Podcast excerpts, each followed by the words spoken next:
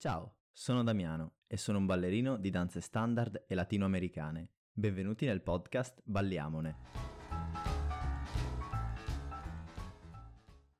Un giorno mi sono chiesto, esiste uno spazio dove si possa parlare liberamente di ballo, con i suoi lati positivi, quelli negativi e tutto ciò che ci gravita attorno? No.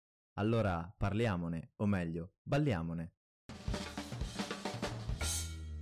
La storia di oggi tratta di Matador, Tori e Cape, uno dei balli forse più unici nel suo genere, che va a comporre uno dei cinque balli delle danze latinoamericane. Il paso doble. Questo ballo, dal ritmo ben scandito, sembrerebbe avere delle origini ovvie, ovvero quelle spagnole. E vi assicuro che la Spagna c'entra in questa storia, ma non è l'unica protagonista, soprattutto se consideriamo il paso doble come ballo della danza sportiva ma andiamo per gradi. Le movenze e le caratteristiche riportano ad un ballo che veniva eseguito nelle maggiori feste popolari in Spagna, verso la metà del 1500, detto seguidillas. Questo ballo popolare si mischiò ai ritmi e ai movimenti di una danza di origine gitana come il garrotin, che ricorda il ritmo del flamenco. Non a caso, molte figure che conosciamo noi oggi derivano proprio da questo tipo di ballo. Questo miscuglio diede le basi del paso doble. Si pensa però che derivi anche dal pasre Noble, una marcia militare che veniva eseguita durante le parate militari francesi intorno al 1700. Sarebbe proprio qui che il nome avrebbe preso forma. Se analizziamo i nomi di alcune figurazioni, noteremo la loro origine francese. Per questo all'inizio ho detto che il paso doble non ha solo origini spagnole.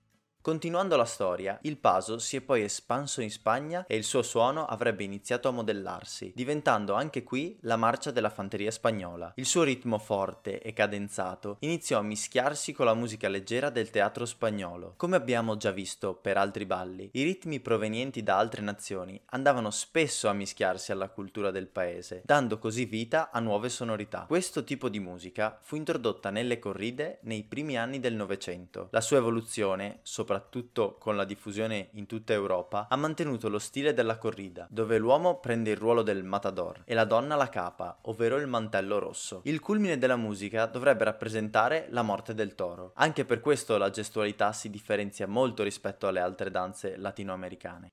Le figure che noi conosciamo oggi sono state codificate in Spagna, Francia e Inghilterra, che lo hanno trasformato in uno dei cinque balli delle danze latinoamericane. Il paso doble più famoso è forse Spanacaní e le sue variazioni. Questo porta i ballerini ad eseguire una sorta di coreografia sulla musica, caratterizzata da movimenti esplosivi e ricchi di interpretazione. Termina qui la storia del paso doble. Mi auguro di aver soddisfatto alcune curiosità. Ormai le danze latinoamericane ci lasciano con un solo ballo ancora da scoprire, il jive. Se non volete perdervi il prossimo episodio, cliccate sulla campanellina. Io vi ringrazio e vi aspetto alla prossima puntata.